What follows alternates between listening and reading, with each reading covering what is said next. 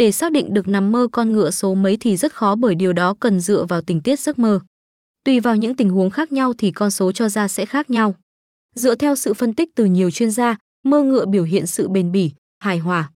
Các chuyên gia đã đưa ra các con số tương ứng với từng giấc mơ như dưới đây. Hãy cùng tham khảo xem mình đã từng gặp trường hợp nào chưa nhé.